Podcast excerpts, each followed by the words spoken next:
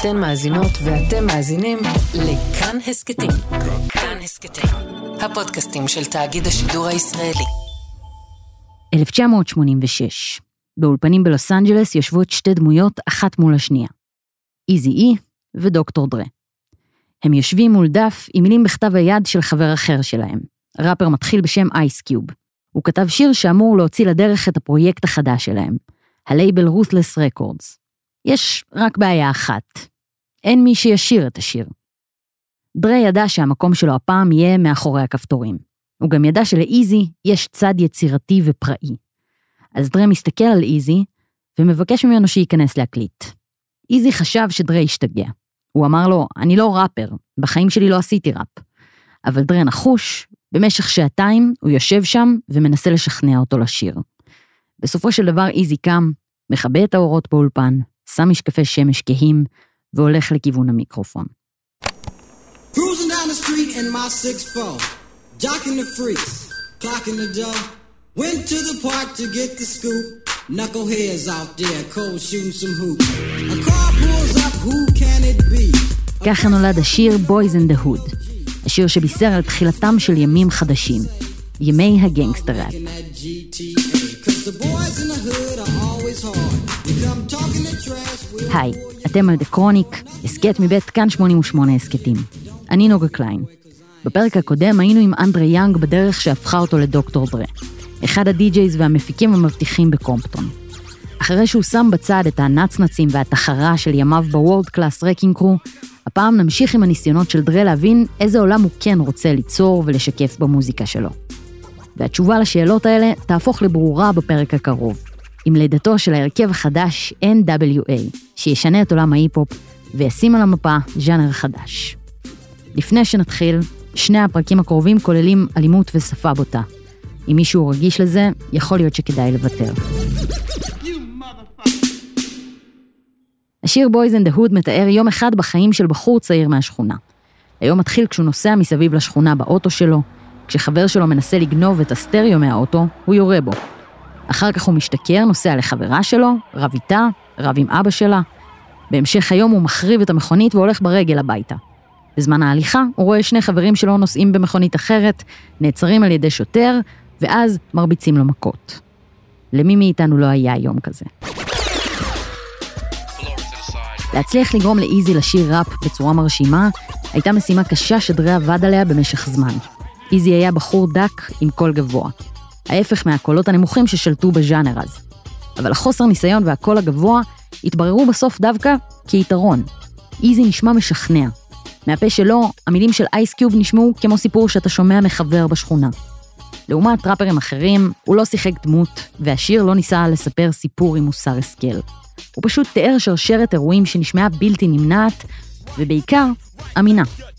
ואולי האמינות הזו הגיעה גם כי למרות המעבר לעסקי המוזיקה, איזי עדיין שמר על מנטליות של סוחר סמים.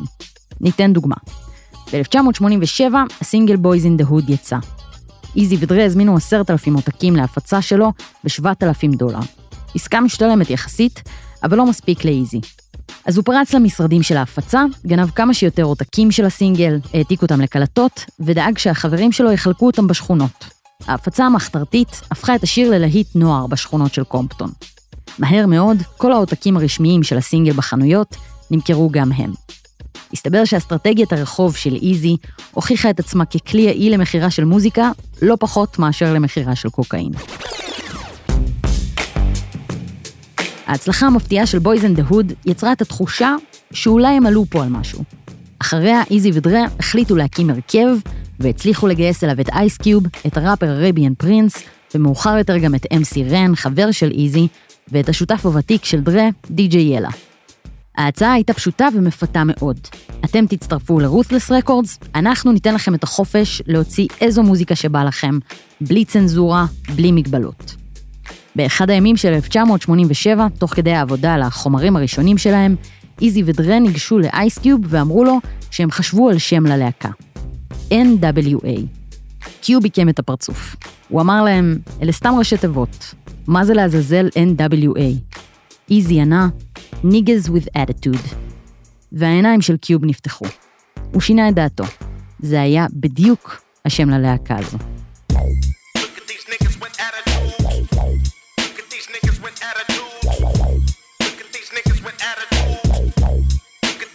with attitude. היום, להקה שתקרא לעצמה ניגז with attitude לא תעשה הרבה רעש, אבל ב-1987 זו הייתה פחות או יותר התאבדות מסחרית. ניגז הייתה אז מילה רדומה וטעונה הרבה יותר. הימים שבהם היא הייתה בשימוש של ה-KKK בלינצ'ים וכקללה גזענית נפוצה לא נראו רחוקים מספיק. למרות זאת, אפרו-אמריקאים רבים השתמשו בה ככינוי שבונה כוח חדש ואחר למילה. אבל אז, אפילו יותר מהיום, היא סימנה גבול ברור בין שיחה שמיועדת גם ללבנים, לכזו שממש לא. היחיד שהשתמש בה בקנה מידה רחב בתרבות הפופולרית, היה הקומיקאי ריצ'רד פריור באלבומי הקומדיה שלו, שדרה וקיוב כמתבגרים גדלו עליהם. Niggas don't know them like that. See, white folks get a ticket, they pull over. Hey, officer, yes, glad to be of help. Nigga got to be talking about, I am reaching into my pocket for my license. אבל במוזיקה, בפופ, המילה הזו לא הייתה קיימת. בזמנו ההפצה של מוזיקה הייתה הרבה יותר מוגבלת. אם לא ניגנו אותך ברדיו או ב-MTV, לא היה לך סיכוי. ואף אחד מהם לא היה נותן במה ללהקה בשם Niggas with Attitude. הבחירה לקרוא ככה להרכב הייתה כמו להגיד, הימים שבהם היינו הבדרנים שרוקדים ושרים כדי לגרום לאיש הלבן לחייך, נגמרו. והאמת, היו להם סיבות טובות להרגיש ככה. It has been another violent weekend among the gangs of California. A man who was standing in line to see colors, the movie about gangs, was shot in the head. It was a by very someone wearing- violent holiday weekend in the Southland. This morning, at least 21 people are dead, 26 injured in attacks throughout the area. The lives are shattered as Southland gang violence once again takes its toll. Police are still trying to put together the pieces of a shooting on East Adams Boulevard. הדרך של דרה שמובילה לדה קרוניק חוזרת כל הזמן לשורשים של קומפטון. בשנת 1970, אפרו-אמריקאים כבר היו 70% מהאוכלוסייה בקומפטון. העובדה הזו הובילה למינוי ההיסטורי של ראש העיר השחור הראשון של קומפטון. וגם לזה שתנועת הפנתרים השחורים, שפעלה אז כבר כמה שנים, החליטה להקים משרד ציבורי בעיר. אחרי שנים של ניסיונות להתארגן ולהגן על עצמם, אפרו-אמריקאים בקומפטון התחילו להרגיש בטוחים יותר. אבל לא להרבה זמן. ה-FBI ניהל אז מאבק נחוש בפנתרים השחורים, וקרא לתנועה האיום הפנימי הגדול ביותר על אמריקה. הם פלשו למשרדים של התנועה ושמו את החברים המובילים שלה בכלא. בהשראת הפנתרים ובתגובה לניסיונות הדיכוי שלהם, הוקמו לראשונה ארגונים עם אופי קצת אחר, הכנופיות. והבולטת ביניהן היא הקריפס. ב-1970 הקריפס נוסדה כאיחוד של שתי כנופיות רחוב קטנות. בשנים שבהן ההפרדה הגזעית מנעה מצעירים שחורים להיות חלק אפילו מתנועות נוער, כמו הצופים, הם מצאו לעצמם אלטרנטיבה, הרחובות. חבורות צעירים שנמאס להם לחכות לקבל כוח, החליטו לקחת אותו בעצמם, באלימות. מהר מאוד הכוח שיש לארגון כזה, והכסף שזורם בתוכו, משכו הרבה צעירים בקומפטון לחיים של פשע.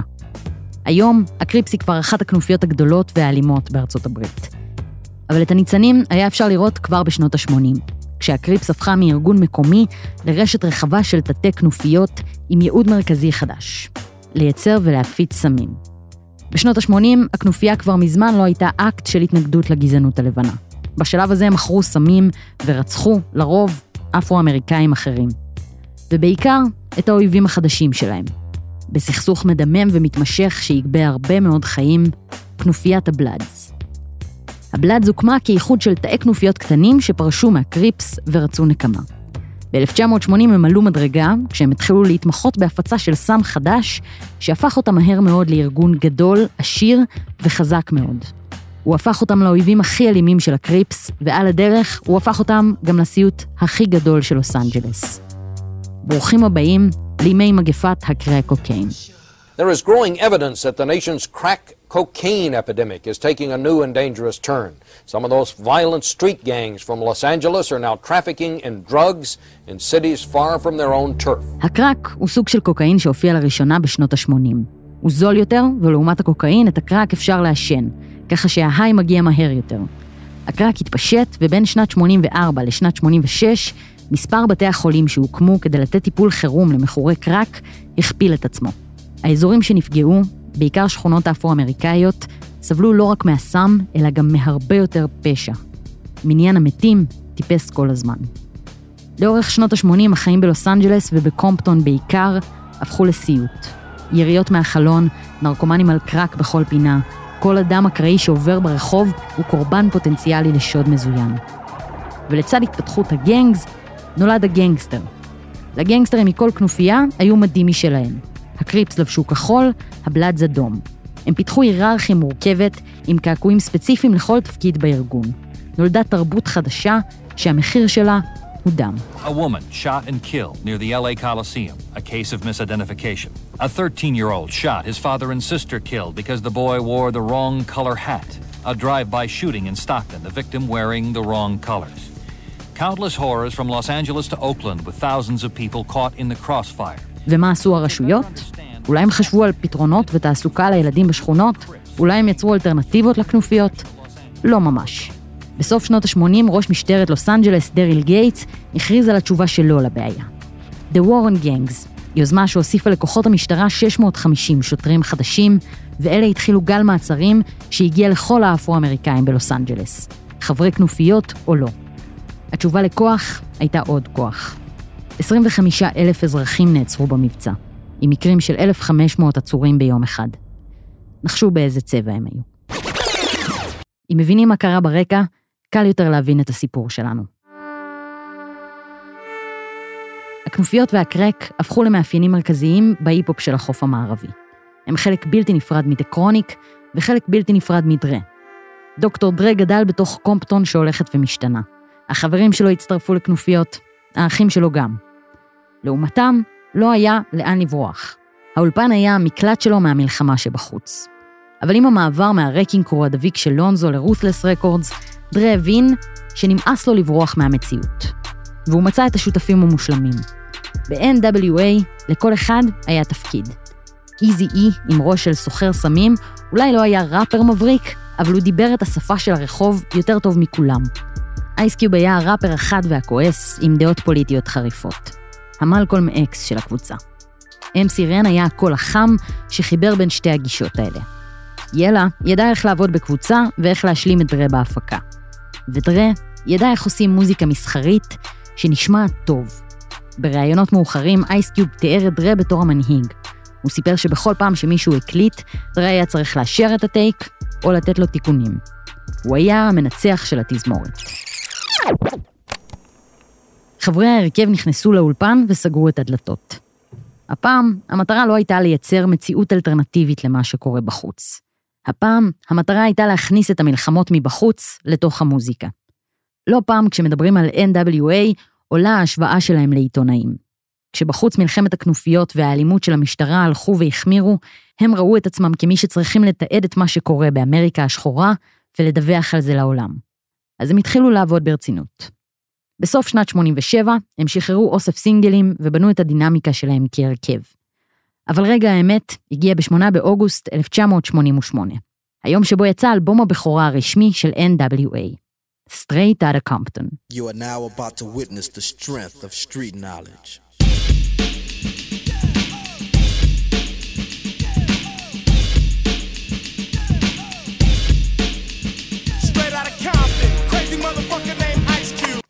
אתם יודעים מה? בואו נתחיל שוב, אבל הפעם נשחק משחק. תנסו לספור כמה פעמים המילה fuck מגיעה רק בחלק הראשון של השיר הזה, שפותח את האלבום.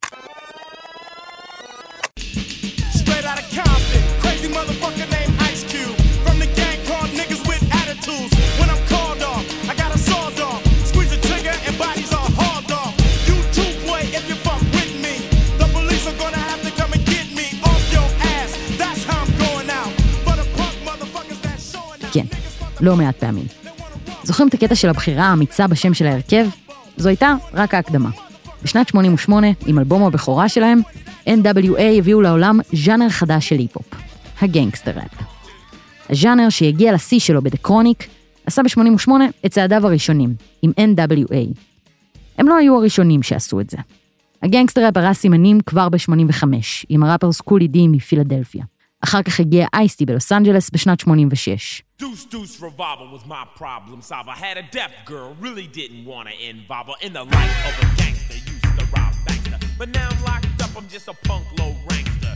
Jail cells know me too damn well. Seems like I built on earth my own personal hell. No matter how I climb, somehow I always fail. Guess a lot of players got this story to tell. No matter how cold you roll, you simply cannot win. It's always fun. אבל מי ששמו אותו על המפה והגדירו את הז'אנר היו NWA עם האלבום הזה. הגנגסטר בעצם היה תת-ז'אנר בהיפ-הופ שצמח מתוך תרבות הכנופיות שהסברנו קודם. הוא היה הפסקול שלה. הראפרים בנו לעצמם תדמית קשוחה. שרו על המאבק היומיומי לשרוד בחיי הפשע, ה hustle, להרוויח כסף. שרו על האפליה הממסדית נגד שחורים, ועל המלחמה בשוטרים, שנקראים בעגה המקצועית pigs. אם נלמד רק מהמילים של השירים, נגלה שבאופן מדהים, כל הראפרים שוחים בכסף, גונבים מכוניות יוקרה, יורים בחברים שלהם, מעשנים המון וויד, וכמובן, מזיינים מלא. לא ניסוח שלי. One, two, three, kick it. Hey, Dre, what's going on, man? What's going on? Hey, what y'all gonna do for this last record? Now I'm telling what y'all gonna do. Okay, you want me to do the intro? Alright. Parental discretion is advised for the moment while I'm getting candid. Now understand. אגב, ניסוח, כמו שאפשר היה לשים לב, אחד ממאפייני היסוד של הגנגסטר ראפ הוא קללות. וכמה שיותר, יותר טוב. כבר בהופעות הראשונות של NWA, הקהל היה בהלם. מצד אחד המוזיקה נשמעה כל כך טוב, מצד שני, היא הייתה המוזיקה הכי בוטה וגסה שהם שמעו בחיים. יודעים מי עוד היה בהלם? אימא של דרה.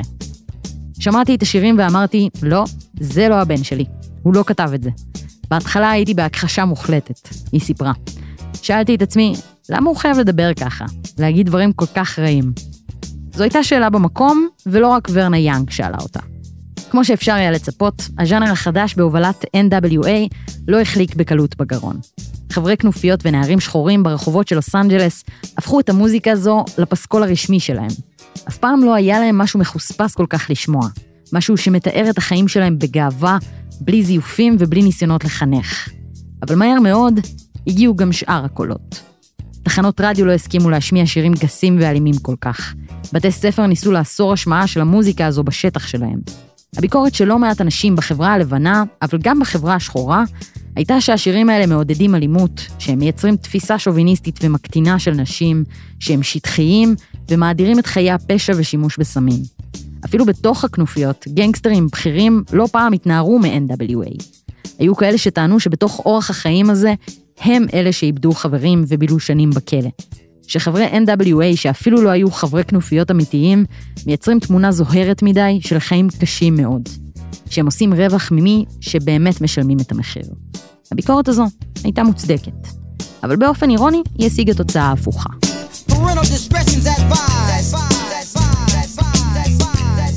כמו בכל סיפור טוב על נוער, בסוף מגיעים למסקנה שככל שתגיד יותר פעמים שמשהו רע או אסור, הם יאהבו אותו יותר.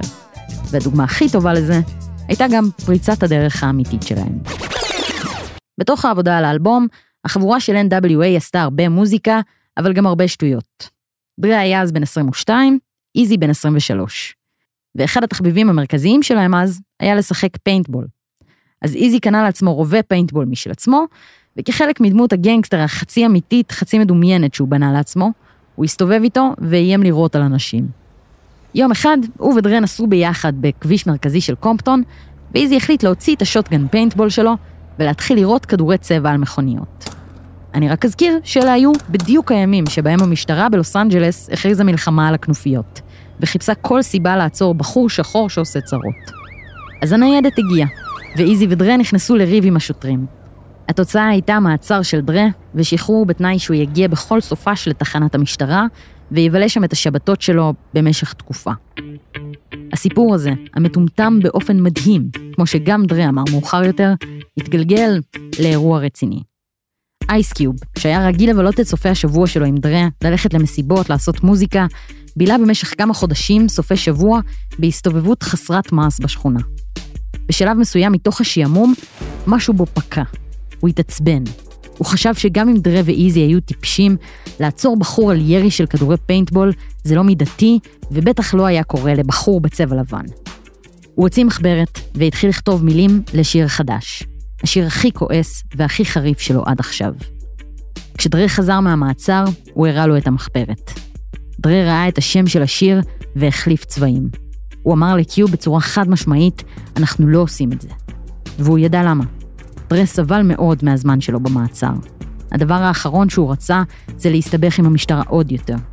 אייסקיוב הבין את הפחד שלו, אז הוא תלש את הדף מהמחברת, כימת אותו לכדור וזרק אותו הצידה. מהפינה של הנייר המקומט שבפח, הציצה הכותרת של השיר. Fuck the police. השיר לא נשאר הרבה זמן בפח. אחרי שעברו שבועות, הפחד והטראומה של דרה מהמעצר התחלפו בזעם טרי שחלקו איתו כל שאר החברים ב-NWA. הם התחילו להקליט את השיר הכי ביקורתי שלהם, שנפתח בסצנה של בית משפט. חברי NWA בתיק נגד משטרת לוס אנג'לס. קיוב, אמסי רן ואיזי בתפקיד עורכי הדין מטעם התביעה, בתפקיד השופט, דוקטור דרה. Right about now, NWA the case of NWA versus the police department, prosecuting attorneys are MC Ren, Ice Cube, and Easy motherfucking E. Order, order, order. Ice Cube, take the motherfucking stand.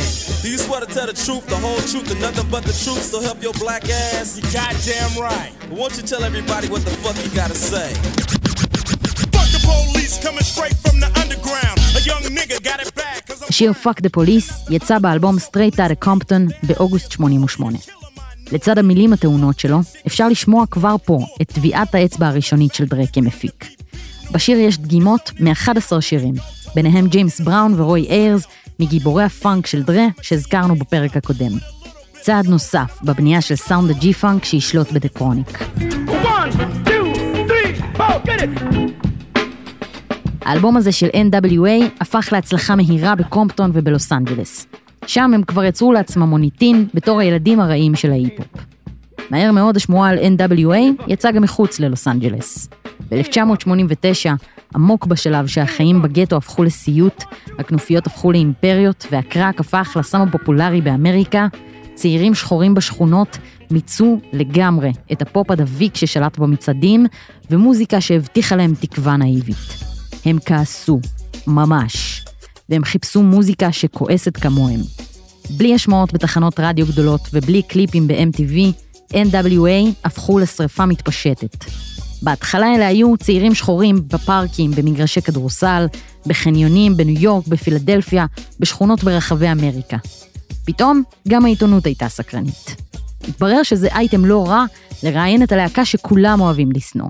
כתבות שיצאו ציירו אותם בתור אויבי הנוער ואיום לציוויליזציה. היה אפשר אולי לחשוב ש-NWA ינסו להגן על שמם הטוב, אבל הם כבר הבינו שכל מילה רעה שאומרים עליהם מוכרת תקליטים.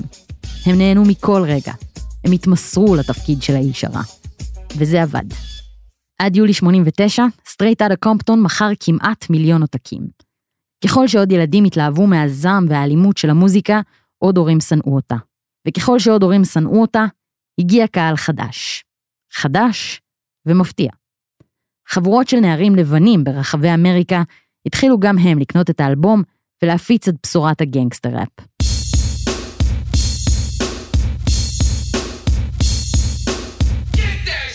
זוכרים שבפרק הקודם דיברנו על הקשר בין היפ-הופ לפאנק? אז עכשיו זה אולי יישמע קצת יותר הגיוני. בשנת 89 עלו שני כוחות מוזיקליים חזקים שהפכו במקביל לשתי התופעות החשובות והמצליחות של התקופה, בעיקר אצל מאזינים צעירים. מצד אחד, NWA וההיפ-הופ האגרסיבי והקשוח שלהם. מהצד השני, גאנז אנד רוזז והרוק האגרסיבי שלהם. הנוער האמריקאי מכל הצבעים היה עצבני מאוד על כל מה שקרה סביבו. בטור על אותה שנה ברולינג סטון, הכתירו את 89 בתור שנת המוזיקה המרושעת. הנוער הלבן שרצה לשמוע את הכעס של אקסל רוז, גילה שההורים שלו שונאים אפילו יותר את NWA, אז הוא התחיל לשמוע גם את הקללות של אייס קיוב. עם הגיבוי של קהל לבן והדוק, NWA פרצה סכר חדש בהיפ-הופ. אבל כל זה קרה עדיין מתחת לפני השטח. כדי להתפוצץ באמת, כל מה שהם היו צריכים זו רק עוד נגיעה קטנה. חודש אוגוסט 1989. על השולחן של חברת התקליטים של NWA מופיע מכתב מוזר, והוא מתחיל ככה: שיר שהוקלט על ידי להקת הראפ NWA ומעודד אלימות וחוסר כבוד כלפי אנשי מערכת החוק והמשטרה, הובא לידיעתי. להבנתי, החברה שלכם אחראית להקלטה וההפצה של השיר. אני רוצה לחלוק את המחשבות שלי איתכם. הטפה לאלימות ותוקפנות היא צעד שגוי, ואנחנו במערכת אכיפת החוק לוקחים את הנושא ברצינות. הפשיעה האלימה היא בעיה גדולה במדינה שלנו, והיא הגיעה לשיא חדש. אנשי משטרה וביטחון מקדישים את חייהם להגנה על האזרחים שלנו. והקלטות כמו השיר של NWA הן גם מטרידות וגם מזלזלות בזכרם של השוטרים האמיצים והמסורים ששילמו בחייהם. מוזיקה משחקת תפקיד משמעותי בחברה, ורציתי לידע אתכם בעמדה שלנו לגבי השיר והמסר שלו. אני מאמין שדעותיי מייצגות את כל מערכת אכיפת החוק. על החתום, מילט אלריך, סגן נשיא המשרד לענייני ציבור של ה-FBI. NWA קיבלו מכתב איום מה-FBI. עכשיו בשלב הזה של הסיפור, אפשר אולי לתהות אם NWA מפחדים, אבל אני מניחה שכבר די ברור לאן זה הולך.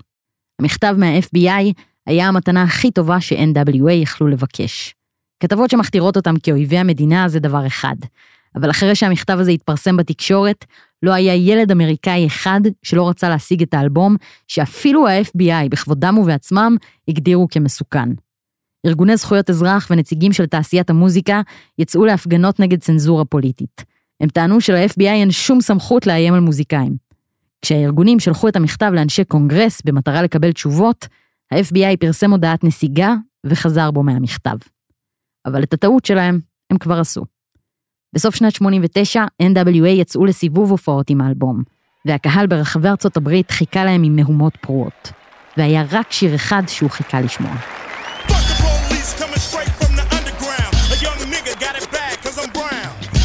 בזמן שאיגודי שוטרים החליטו להחרים ולאסור הופעות מוזיקה שקוראות לאלימות נגד המשטרה, המארגנים של מסע ההופעות ניסו לשכנע את הלהקה לא לבצע את השיר על הבמה.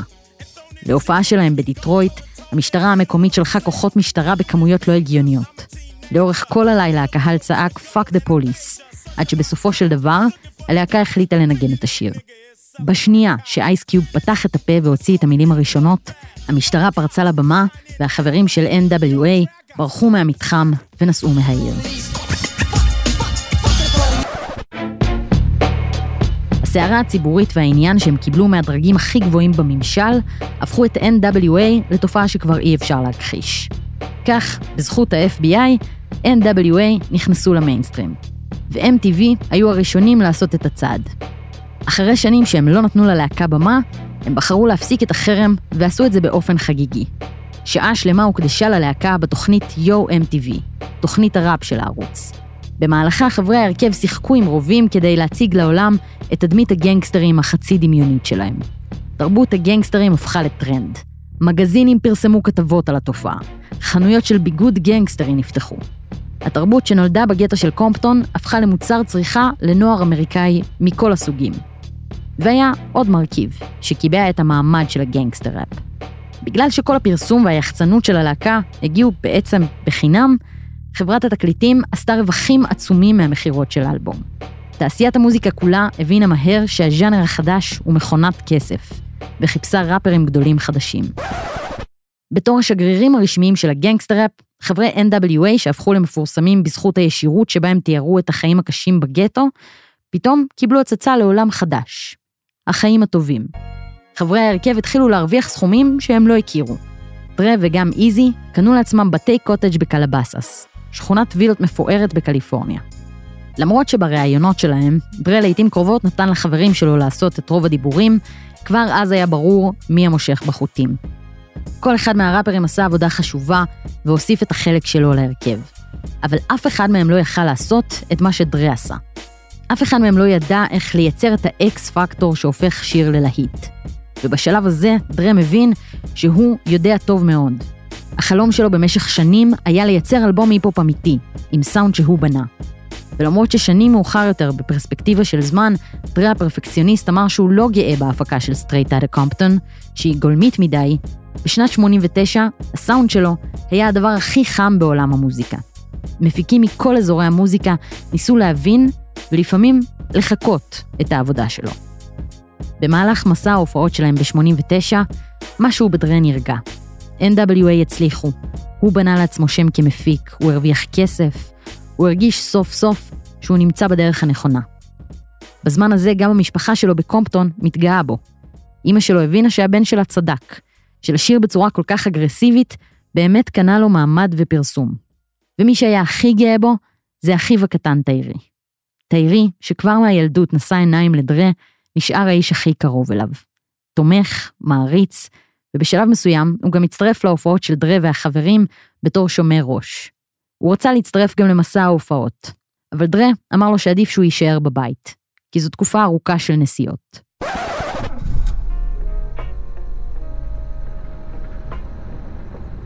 ב-25 ביוני 1989. באחת הנסיעות שלהם בתוך מסע ההופעות, חברי NWA מתעוררים באמצע הלילה באוטובוס שמסיע אותם ממקום למקום. האוטובוס עצר באמצע הדרך, בכביש עפר ריק. הם מנסים להבין מה קורה, כשהם שומעים במושב האחורי קול מוזר. דרי יושב שם, ובוכה. הוא קיבל טלפון מהמשפחה שלו בקומפטון עם החדשות. תאירי נסע באחד הרחובות הראשיים בעיר, והותקף ברחוב על ידי אדם זר. התקיפה הייתה אגרסיבית כל כך, שהאיש שבר לו את הצוואר. תאירי מת מוות אלים ומהיר.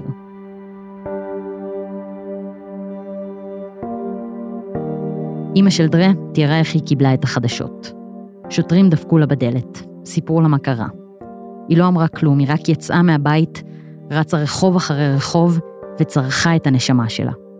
היא סיפרה שכשדרה חזר להלוויה, יום למחרת, זו הייתה הפעם הראשונה שהיא ראתה אותו בוכה מאז שהוא היה תינוק. דרה עד היום בקושי מדבר על המוות של אח שלו. 12 שנים מאוחר יותר, הוא יצליח לכתוב עליו בשיר The Message. אחרי הלוויה דרה חוזר לבית בקומפטון, להיות עם אימא שלו ועם המשפחה. אבל כמה ימים מאוחר יותר, הוא כבר קם, אורז תיק, ונוסע חזרה לסיבוב ההופעות של NWA. לשאר החברים בלהקה זה היה מוזר מאוד. הם ידעו כמה תיירי ודרה היו קרובים. אבל דרה חזר ישר לעניינים. הוא לא רצה לדבר על זה. הוא עלה להופיע בכל לילה, כאילו כלום לא קרה. והחברים שלו לא רצו לשאול שאלות. אבל קיוב סיפר שגם כשהכל כאילו חזר להיות בדיוק אותו הדבר, היו רגעים שבהם יצאה החוצה האמת. העיניים של דרי השתנו. הוא נראה כאילו הוא התבגר בחמישים שנה. במוות של תיירי, דרי איבד לא רק אח, אלא גם את הדמות הכי יציבה בחיים שלו. ויחד איתה, הוא גם איבד יציבות.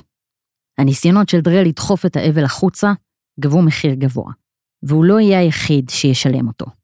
אבל זה בפרק הבא. This one is for my brother, Tyree, R.I.P.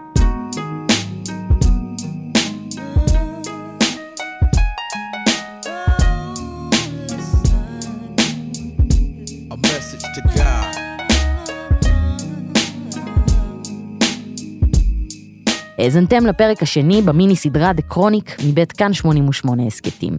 פרקים נוספים וסדרות נוספות תוכלו למצוא באתר כאן 88 וביישומון כאן.